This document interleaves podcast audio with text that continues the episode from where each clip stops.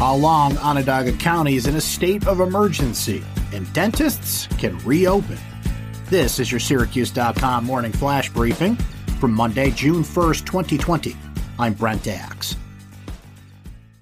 Demonstrators continued a second day of protests in downtown Syracuse against police brutality and the death of George Floyd in Minneapolis. A state of emergency declared by Syracuse and Onondaga County includes a curfew from 8 p.m. to 7 a.m. Before the curfew started, more than 75 demonstrators were outside the public safety building, and many sitting down in South State Street in a standoff between them and police. The protest lasted until about just past 10 p.m. on Sunday night. The last demonstrators kneeled, chanted Black Lives Matter, and then stood up and left. Onondaga County Executive Ryan McMahon declared a state of emergency and a countywide curfew the declaration and curfew mirrors one issued shortly after midnight Sunday by Syracuse Mayor Ben Walsh.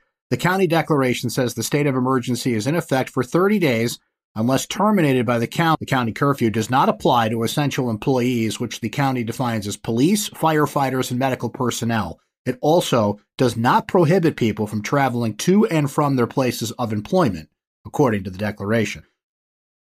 Tens of thousands of protesters took to the streets across America again Sunday, with peaceful demonstrations against police killings of black people overshadowed by unrest that quickly ravaged parts of cities from Pennsylvania to California. City and state officials had deployed thousands of National Guard soldiers, enacted strict curfews, and shut down mass transit systems, but that did little to stop many cities from again erupting into unrest. Protesters in Philadelphia hurled rocks and Molotov cocktails at police, according to officials, while massed crowds broke into upscale stores in a San Francisco suburb, fleeing with bags of merchandise. In Minneapolis, a truck driver drove into a massive crowd of demonstrators nearly a week after George Floyd died after pleading for air as an officer pressed a knee into his neck. Thankfully, there were no serious injuries reported from that incident. At least 4,100 people have been arrested over days of protests since Floyd's death on Monday, according to a tally compiled by the Associated Press. Arrests ranged from looting and blocking highways to breaking curfew. Onondaga County recorded three new hospital deaths this weekend because of coronavirus, bringing the total number of lives lost to 137. Two people died on Sunday in hospitals, according to county spokesman Justin Sayles.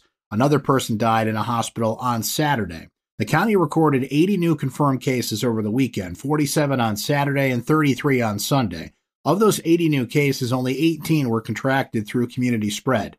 That means they were contracted randomly in the community. The other cases were found in senior living facilities or among people who were already known to be sick.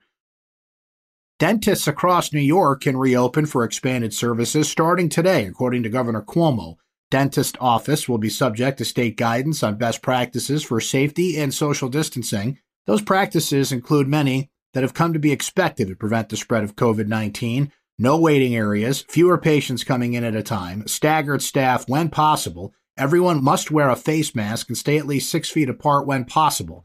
Dentists and hygienists must wear masks, eye protection gloves, and protecting clothing when performing any dental procedures that do not generate aerosols, according to state guidelines.